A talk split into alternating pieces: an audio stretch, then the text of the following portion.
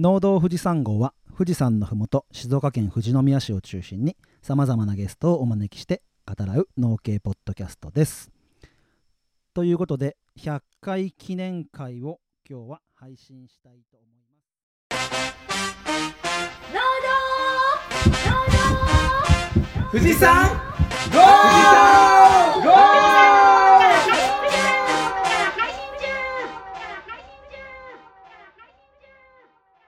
100回記念会記念会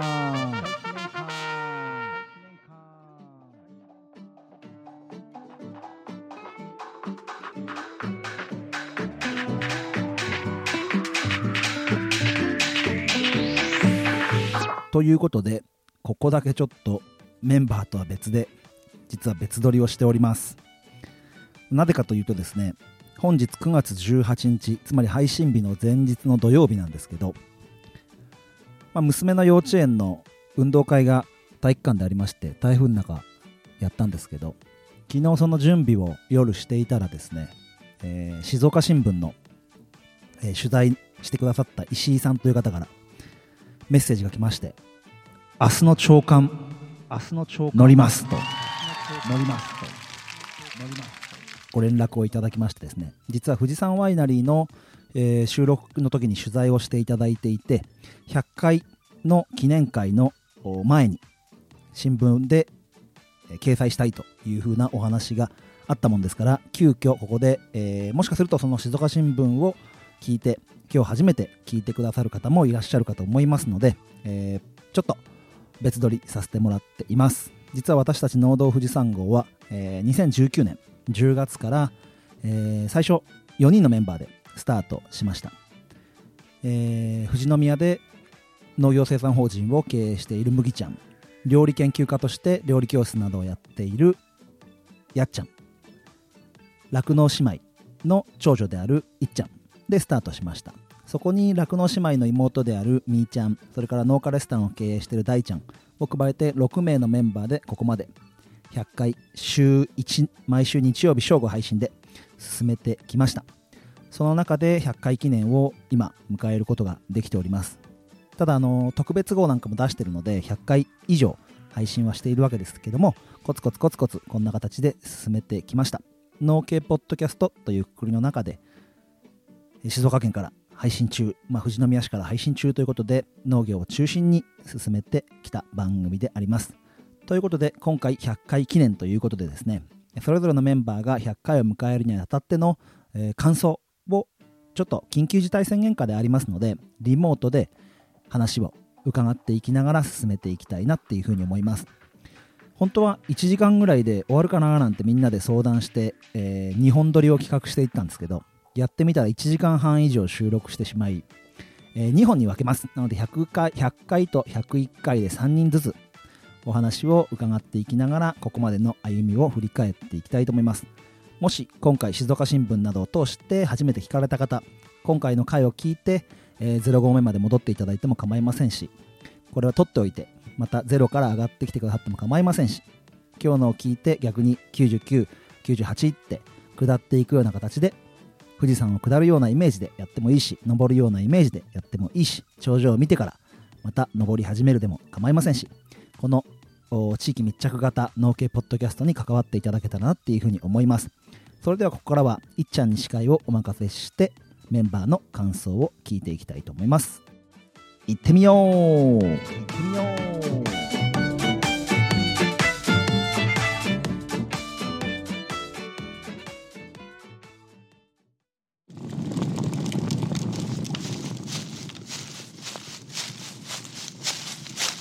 今日のキャンプいかがですか？今日はキャンプ日和ですね。今日は冷えるんでよかったら僕が入れたコーヒーどうですか？よかったらもう一つ失敗した失敗した失敗したバウンドケーキもどうぞ。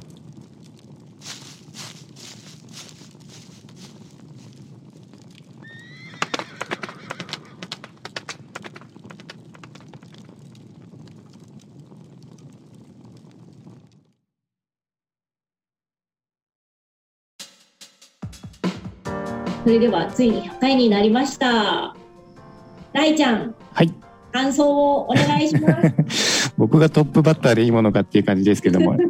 一番最後に加入したメンバー、えっ、と、ちょうどきょ今年の、今年？去年のコロナのタイミングですね。で、レギュラーにさせてもらって、まあ、初登場はゲストとして、えっ、と、参加させてもらったんですけど、まあ、本当に、こう、いろんな人とつながれてるなっていう感じですね。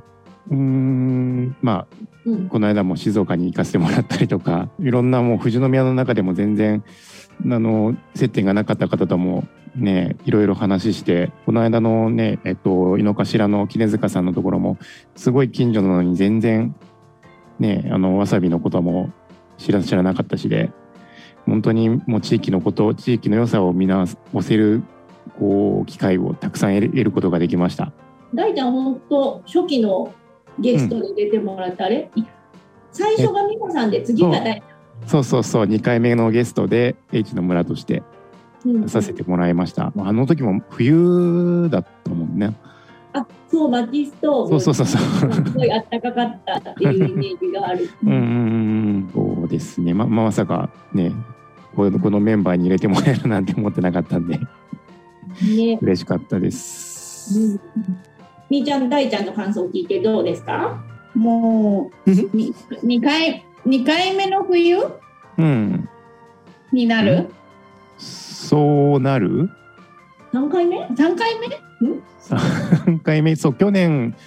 の今の時期は一緒にメンバーで、えっ、と、しシカヘデケロの A ちゃんとリモートでやってたから、2回目か。あ ?3 回目になる。うん。もうそっか。去年が2回目の冬だうんから、うん。もう3回も回ったんだね。うん。ね。早いもう早いな。って早い。いうのが本当に。2年も経ったんだっていう。でもあれだよね。あの特に H の村が変わったっていうのは、キャンプ場やり始めたそうそうそう、キンャンプ場今年からやり始めて、プ、うん。うん、なんか僕が一番このメンバーの中で恩恵を受けてるなって感じが、リスナーとかも聞いたっつって来てくれたりとか、うんうんうん、ツイッターでちょっと知り合ってっつって来てくれた方がいたりとかして、一番得してるなと思います。うん、すごくね、いいですね。富士山号で、リスナーさんともね、実際にね、お会いできるっていうのもね、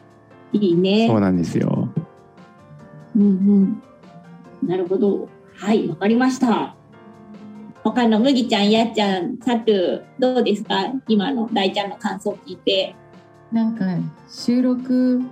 よく現地の村でやらせてもらってるからうんうんすごいなんかいつもその昨日の曇りと大ちゃんのコーヒーと そして冬はねあの薪ストーブのパチパチっていうのがねもう最高でなんかそういうのをねなんか大ちゃんがメンバーに入ってくれて本当に良かったなーなんて今しみじみとちょっと思っちゃいます。物がいいからってわけじゃないよ。なんかもうそうそういうものも全部含めて大イんうん。メージ、うん。ありがとうございます。ありがとうございます。こちらこそ。あ、じゃあ僕、麦ちゃんから、な、大ちゃんにメッセージみたいになっちゃって、なんか変だけど。なんか卒業するのかなみたいな。なんかでも、あのーこの農道富士山号大ちゃん入ってくれて、うんえっと、結構みんな多忙の中、本当大ちゃんが、こう、出演しというか、こう出てくれて、結構大ちゃんサトゥだけの回とかも何回もあったりして、本当大ちゃんに感謝してます。あのー な結構みんな忙しくってこうバタバタしてる中でい行きたくても行けない行くてスケジュール合わない中大ちゃん結構無理やりスケジュールをこじ開けて、えー行ってくれるので本当に大ちゃん入ってもらってすごい助かってますいつもありがとうございますありがとうございます。何なんかこういう流れ？恥ずかしいな。大ちゃんさ、はい。ゲストで出たじゃん。はい。やっぱあの時ってすごい緊張してたん？緊張しますよ。そりゃ緊張しますよ。えー、10, 10段階で言ったらあの収録の時ってどれぐらい緊張してたん？15ぐらい出てます。やばいね。そんなに緊張してたんだ。なんかさ、僕らも初期で大ちゃんにお願いした理由がさ、僕らが緊張ししてるから、大ちゃんとか美穂さんにお願いすることでちょっとアイドリングの時間を設けたいって感じでやってたんだけど多分僕らの緊張感移っちゃってたよね大ちゃんにねうん かもしんないです。あーやっぱなんかゲストさんと何度も何度もやっていくと僕らがラフな雰囲気作らないとラフなトークにならないし大ちゃんゲストさんとさパーソナリティ両方やってるからさああ、そっか。やっぱり事前の雰囲気作りってゲストさんにとって大ちゃんは大事だだと思う？ん。そうですね。やっぱ喋りやすさが違いますね。うんでなかなかさあの親子で出てもらったゲストとしてレアだと思うんだけどないか。うんうん。ないのよ実は、そうですよでね。後編はさ H さんちょっといなくなったから大ちゃん喋りやすかったかもしれうないけどさん。前編ちょっとやっぱ喋りにくかった、うんうん。それはありますね。やっぱそういうところはね大ちゃん、うん大ちゃんはゲスト兼パーソナリティだったもんでそういうところは、うんあのゲストさんの気持ちも配慮してくれてるのかななんて思う部分がすごくあったのでありがたかったなっていうふうに思います、ありがとうございます。い、っちゃんにお返しします、はい、返されました。みんなからのメッセージが、なんか、みみちゃんのメッセージが、なんか面白かった。なんかね、卒業するみたいな雰囲気の。うんまあ、一つの区切りなんでねこんな感じの展開にもなるかなと思いますけど、はい、はいということで、ありがとうございました。ありがとうございま大ちゃんす。からの感想をお聞きしました。はい。では続いて次の方に感想を聞いていきたいと思います。司会を私から大ちゃんにはい。バトンタッチします。はーい。じゃあ次僕が司会で、えっ、と、みーちゃんにインタビューさせていただきます。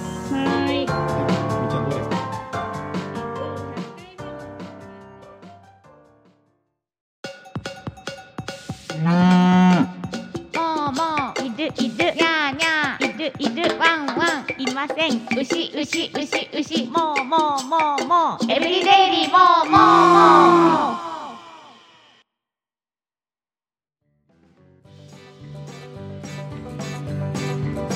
えっと、みーちゃんにインタビューさせていただきます。はい。みーちゃんどうですか？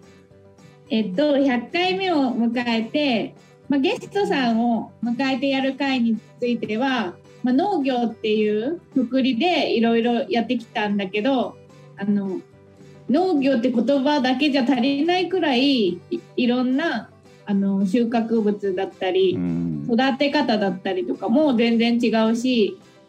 あのわさびの回だったらなんかわさびだっていうのはあわさびだって言うんだって思ったり業界用語とかそういうのを知れて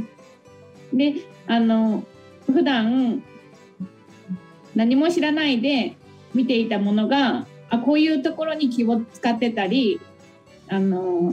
栽培するものによって力を入れてるところだったり気を使ってるところを知ったことによってあの気をなんか気をつけなきゃなじゃないけど酪農とかだったら結構牧草地って広いからみんななんかわーって走り回っちゃったりとかあとゴミを捨てられちゃった人もいたりとかするんだけどそこが牛にとって餌の設計はすごい大事だからそういうことをしちゃダメだし牛も死んじゃったりとかすることもあるからなんかそういうのと同じで他の農業でも重要な部分があるんだなっていうのがすごい分かってうん。で今までその買い物とか行ってもただこういうリンゴとかがあったとしたらあリンゴだなとかしか思わなかったけど人参とかだったらあこんな風に手をかけたりとかあこういう作り方だともっと美味しくなるんだとか関心を持つようになりました。うん。消費者の目線からも全然こう目線が変わったっていう。そうそうそうそうもうたうんただ物として買ってたけどなんかちょっと愛着を持つようになりました。本当もう同じ農業でも作るものによって全然こう作り方も違うし植物の生態も全然違うってことがねそうそうそうそうそうそう。んだからすごい聞けば聞くほど面白いし深いなっていうふうに思ったの。うんでメンバーとはあの長くやってきてあの結構時間が経ってる間にみんなレベルアップしてきてやっちゃんだったら YouTube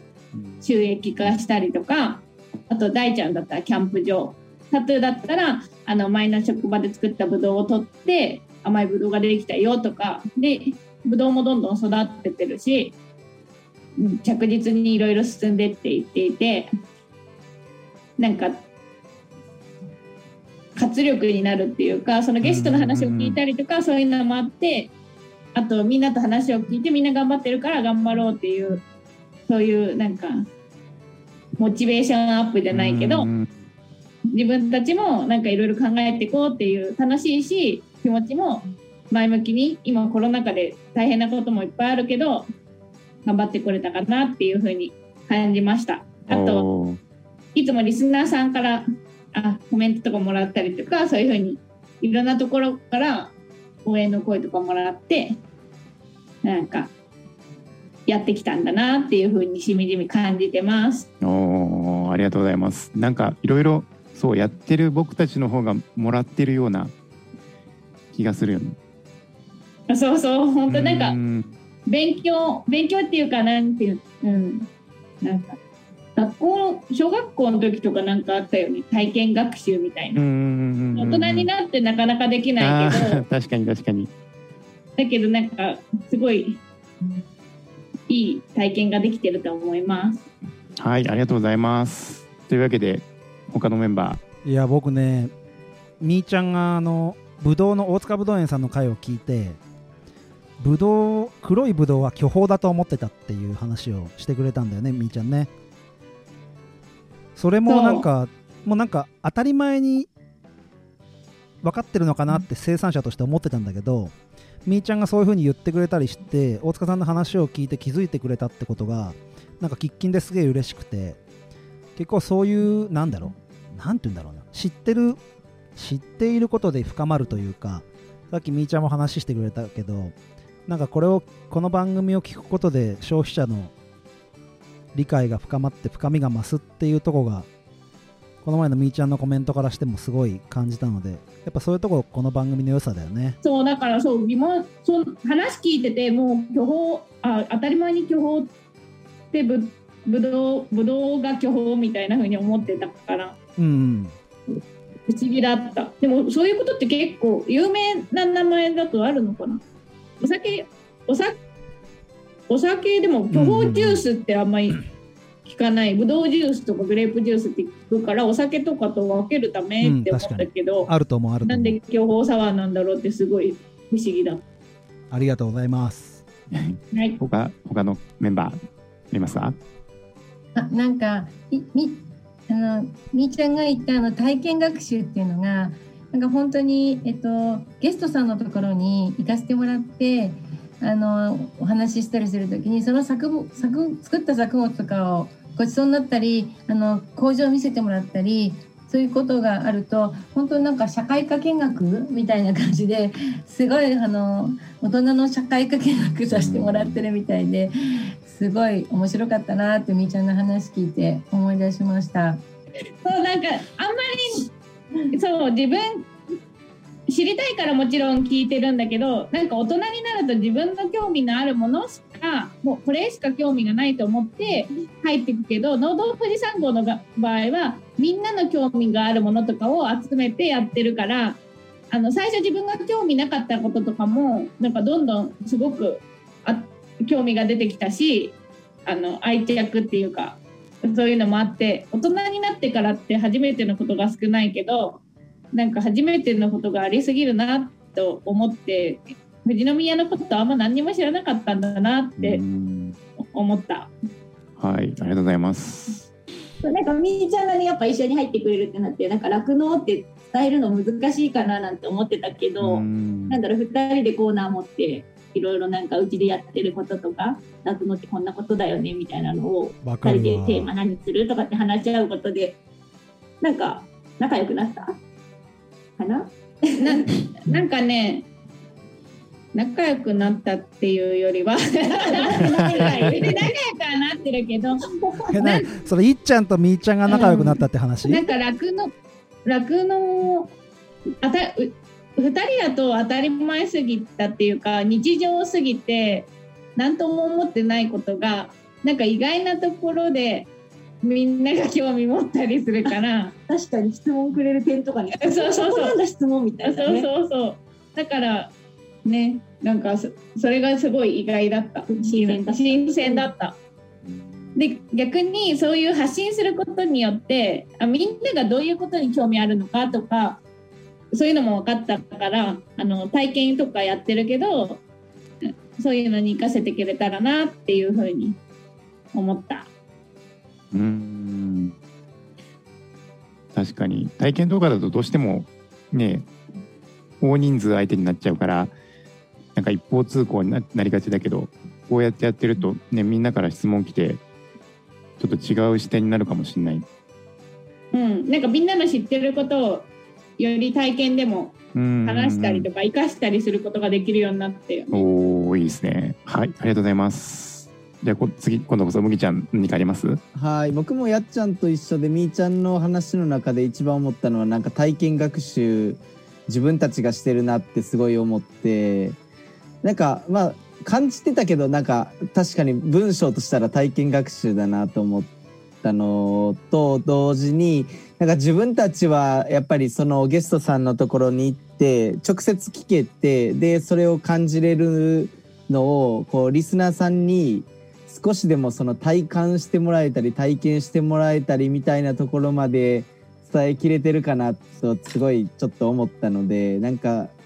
その辺やっぱこの「農道富士山号」を聞いてそのゲストさんたちとの架け橋みたいな感じで興味持ってもらえたりとかあーいうところまでより貢献したいなってすごく思いました。うーん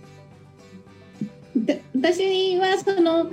酪農しかしてなかったけどこういうふうに麦ちゃんとかとも話してそのニンニクをやってみようとかそんなに畑に注目してなかったけどあニンニク作れるんじゃないって麦ちゃんに言われてなんかあ作ってみようと思ってそういうこともやってみて体験学習から実際にあの応用じゃないけど実験って言ったらいいのかな。なんかそそういう感じで踏みいろいろ踏み出すことができたと思います。はいありがとうございます。じゃあ次えっ、とみーちゃん司会をバトンタッチしますね。そしたらサトゥはいはいどうですか？100回やってみてあ。のですね喋ることが多すぎて時間オーバーするかもしれないですけ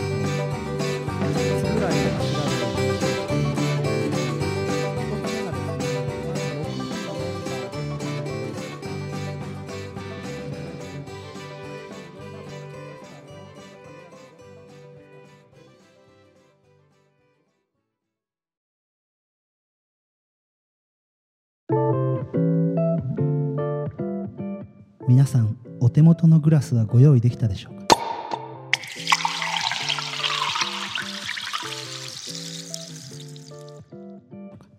本日の乾杯酒は富士山のふもと新規就農者のサトゥーが作ったシャインマスカットからできております。甘さすっきり喉越し爽やかなシャインマスカットのスパークリングワインでございます。それでは乾杯！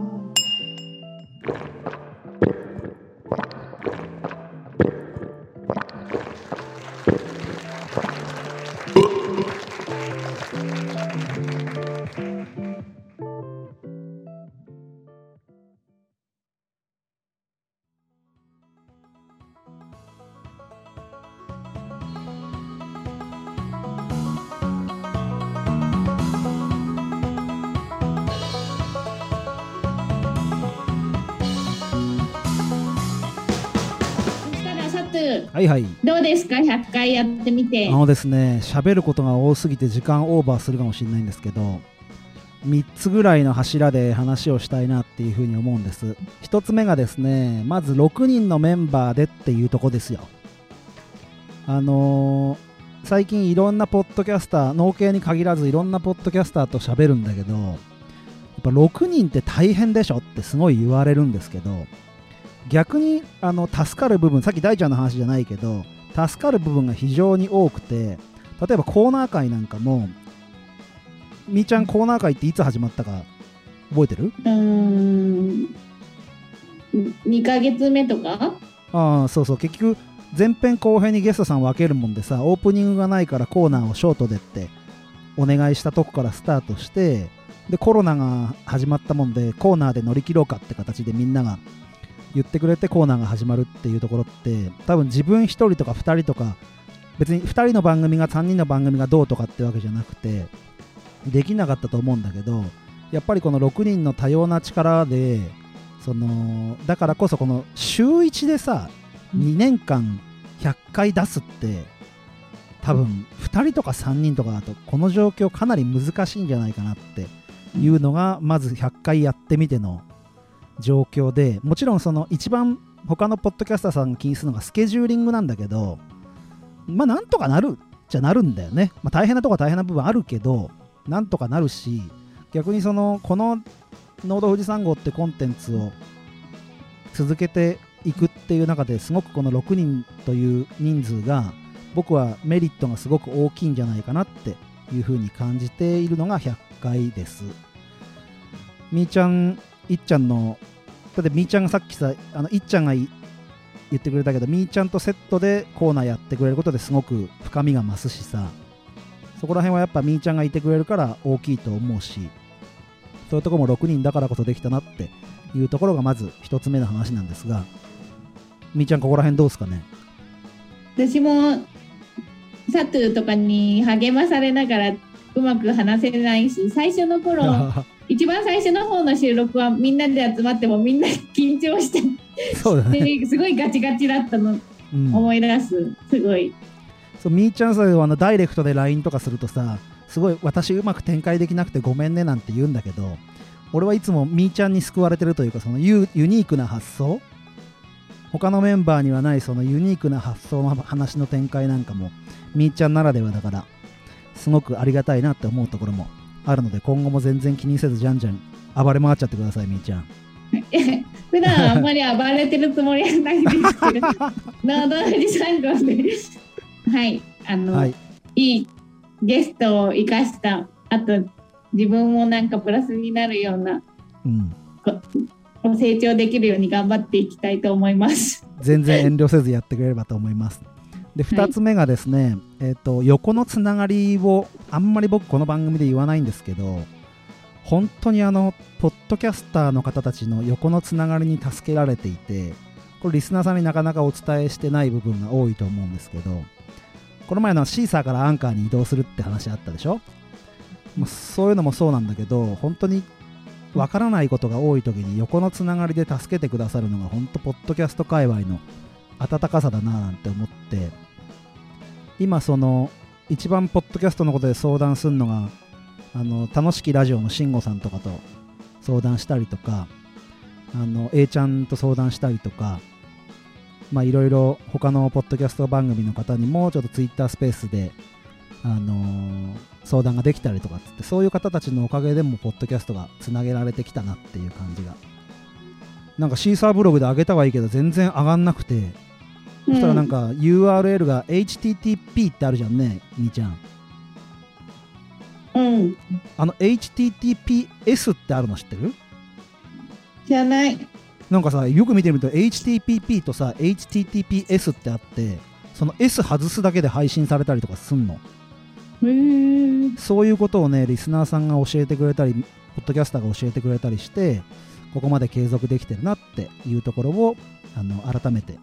100回記念に思います。意外にみーちゃんにも伝えてないよね、こういうのってね。うん？みーちゃんにもさこういう情報って伝えてないでしょ。うん。なんかちょっと難しい。そうそうそう。結構ねそう僕もわからないことが多いもんで。周りの人が助けてくれて横のつながりも非常に大きかったななんていうふうに思います。三つ目は？3つ目。これがね一番大きな話なんですけどあの僕この「農道富士山号」をやるのに一番あれだったのがコミュニティっていう気持ちなんですけどあのゲストさんとつながるってこともそうなんだけどやっぱその新規就農者がどうしても4年ぐらいで離農しちゃう率がすごい高いとかそういうのを聞いた中でそのやっぱりいろんな人に聞くと孤立しちゃうっていうのが大きいみたいででその中でやっぱ鶴ちゃんの発信しないのは存在しないのと一緒だっていう言葉を聞いた時になんか自分が新規就農者とやしてやっていく中で周りにもこう社会的に影響を与えられるような発信ができたらななんていうふうに思ってあの新規就農者がこれを聞いて孤独にならなければいいし富士宮も新規就農者多いんでそういう方たちとつながることで他の人とつなげられたりとか僕らがその力になれたり逆に助けてもらったりっていうことができればななんていうふうに思ってたんだけどあの先日ツイッターでリスナーさんがあの僕もしんどい時に頑張ってる人のツイッターとかポッドキャストを聞いて勇気もらいますみたいなことをツイートしてくださってる方がいてなんか情報を発信してるだけじゃなくて僕らの力でなんかちょっと辛い農作業の孤独な時間とかを少し楽しむ気持ちに針を振ってあげれるような番組ができてることを本当に嬉しく思うしこれからもそういう頑張りをあの続けていけたらな。ちょっと編集大変な時もあるけどもそこら辺はそういう人のことを想像しながら頑張っていければななんていうふうに思っております。以上です。はい。あのサトゥンの今の話を聞いてなんかすごいうん。ポッドキャストにいろんな時期の、なんかその人たちの思いの歴史っていうか声だけなんだけうん、ど、そうだね声だかうんけだからなんかダイレクトにその時の気持ちとか思いとかそうそうそう、すごいああると思う。ね。あの特に麦ちゃんがすごい大変だった時の回とか聞くとやっぱ声暗いもんね。あ言ってたね。みーちゃん言ってたね、そうか。麦ちゃん、声ってやっぱ出るからね、うんうん、麦ちゃんその時振り返って今どうですか、辛かった時あったと思うんですが今辛い人に向けてちょっとそうですね。まあ別になんか今楽になってるわけじゃないんですけど。そうだねそうだよね だけどなんか僕もい本当にあのサトゥが言ってくれたようにその何度も心折れそうな時畑でもう今日はもうこれでやめようかなとかって思った時でもやっぱりその同じ農系のポッドキャストでなんか明るい話し声がこうイヤホンから聞こえてくるとあもうちょっと頑張ろうとかいやまだまだ自分もやれるなって本当にこうん。うくじけそうな心を何度も立て直してもらってるので、なんかきっと自分たちの農道富士山号もそういう風な役割一つ担えてる場面もあるんだろうなって思うと、うん恐縮ですけど本当にありがたいですね。いや本当にいるよそういう人は。リアルに本当にいる。うん。ありがたいと思います。特になんかやっぱりいっちゃんとかみーちゃんあとやっちゃんのこの明るい女性の声っていいですよね。やっちゃんどうですか？なんか本当にそういう風になんか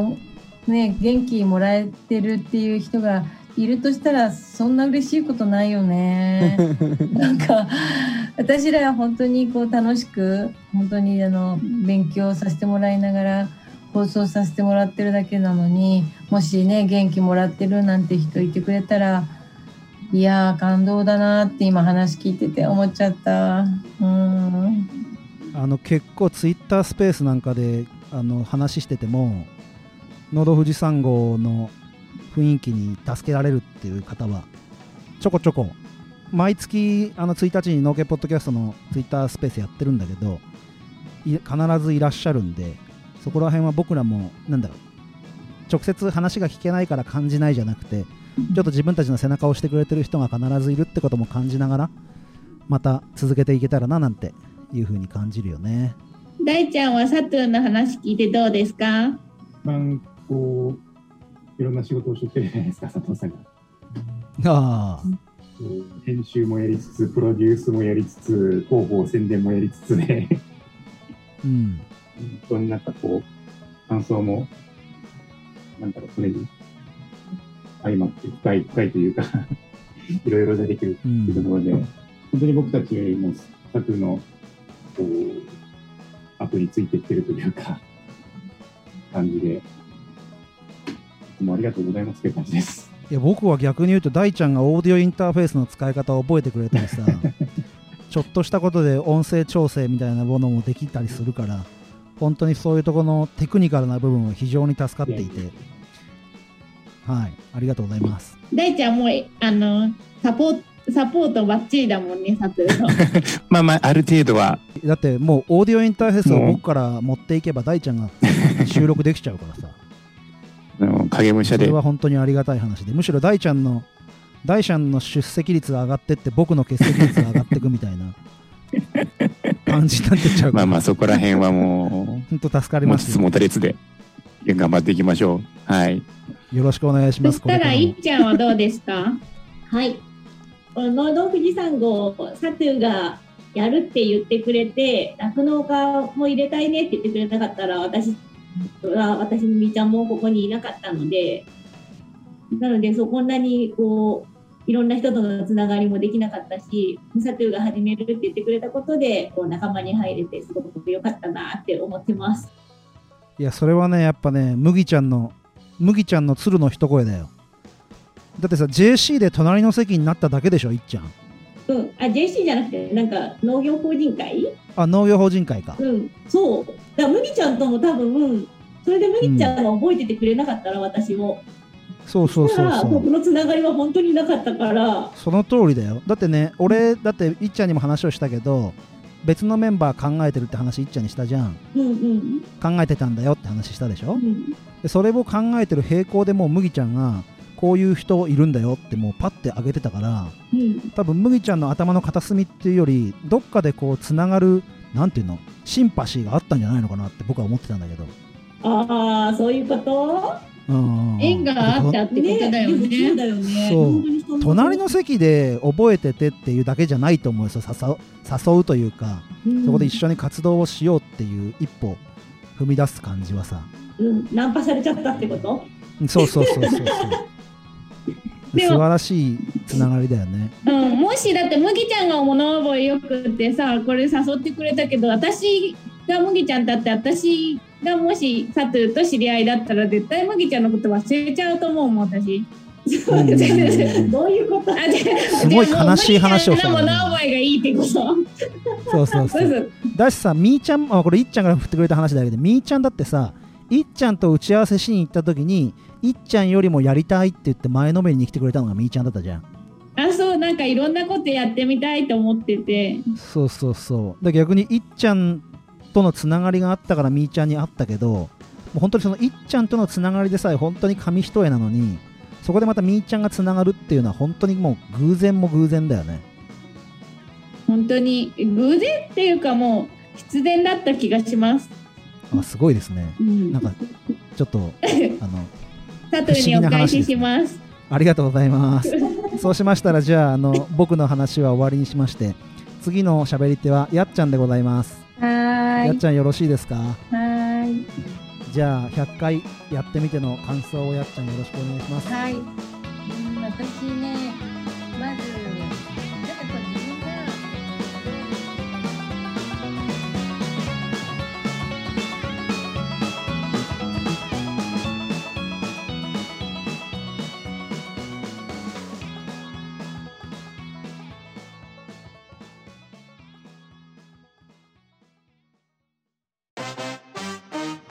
た来週へ。また来週へまた来週へ。富士山富士山富士山富士山。富士山。富士山ゴー